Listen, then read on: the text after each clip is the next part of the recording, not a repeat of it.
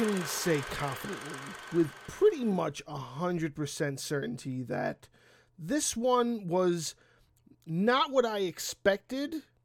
Did not not find I did not not find enjoyment in it, but I think maybe there was a couple of things they could have taken a different route with. Essentially, what is We Have a Ghost? It's it's Casper meets the ring. That's really what We Have a Ghost is. There's a friendly ghost in this house and you have to revenge his death. That's the ring. And the friendly ghost part is Casper. We Have a Ghost is essentially Casper meets the ring. I'm going to say that a thousand times over because that's all it really is. Now, does it work?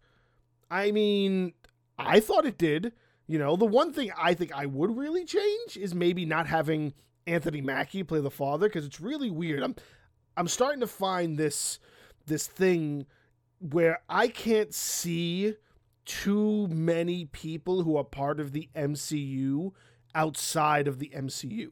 Like I'm a big fan of the movie Extraction with Chris Hemsworth. Still weird to see him not be Thor. Anthony Mackie right now is an MCU guy and even thinking about how he who he was in 8 Mile, I don't think about that. I think about him now there. And even Scarlett Johansson, even though they kind of, you know, have thrown her in so many movies because she was the hot thing for 5 years, 6 years, she is still in some way shape or form more so MCU and kind of is like a what are you doing out of your out of your realm go back into the MCU Robert Downey Jr. is really tough because he was a great actor beforehand. He had some really horrible shit happen in his life, and now he's just the MCU kind of god. Chris Evans, another great example of who you could actually see outside, and it's not that big of a deal. And then you have somebody like Dave Harbour, who maybe some people can't see outside of Stranger Things, but I can totally see Dave Harbour outside of Stranger Things. I've seen him in The Equalizer, and he was great. I thought he was great in the Hellboy remake. I love David Harbour as an actor, so I like pretty much anything he does, which is where I kind of have to stop and go, he does really good in this film. And the the concept of how you take being being down on your luck and going viral and make it about this real life ghost and how they sort of accept ghosts in a way because you also got um, the character played by uh, Tig Notaro, who is like a ghost hunter, and she's working for the government, and so they have to capture the ghost. It's really, really strange, but still entertaining. I still found a lot of entertainment about about this film. What I did enjoy finding out is that it's actually based on a short story called Ernest, written by I can't pronounce this guy's name, Geoff Manaugh. Geoff Manaugh? I don't know. I've never heard of him, and even if you go to the IMDb for We Have a Ghost and you see that it says based on Ernest by Geoff Manaugh, you can't click on Ernest. You can't click on that at all. You almost have no chance of kind of seeing any of the information for um, the, the short story or anything the story is actually in. So I don't know if you could actually find the short story to read. The short story is only like five years old, but the author isn't known enough to kind of even have his own IMDb IMDb page because his name isn't highlighted to click either. So it's interesting that we're going also into this realm where they're starting to do more short story things.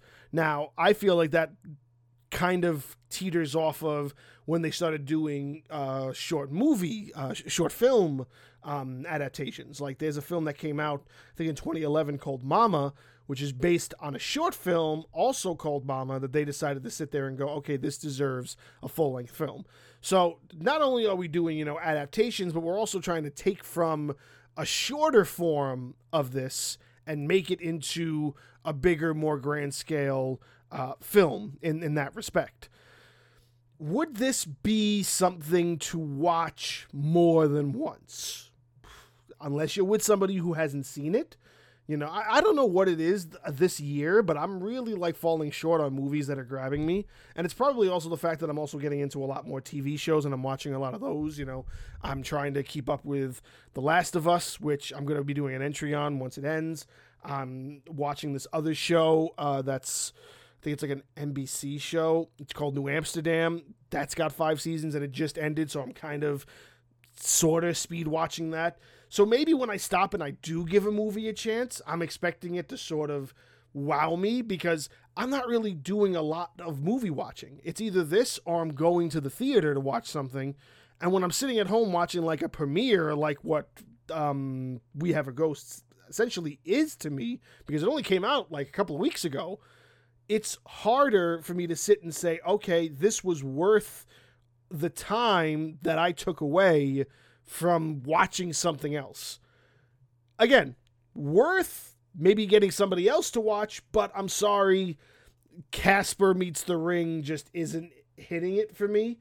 And I don't think I'm the only one that is kind of giving it that mid tier kind of like level of where it sits. Um, definitely not the best David Harbour movie, I'll tell you that much.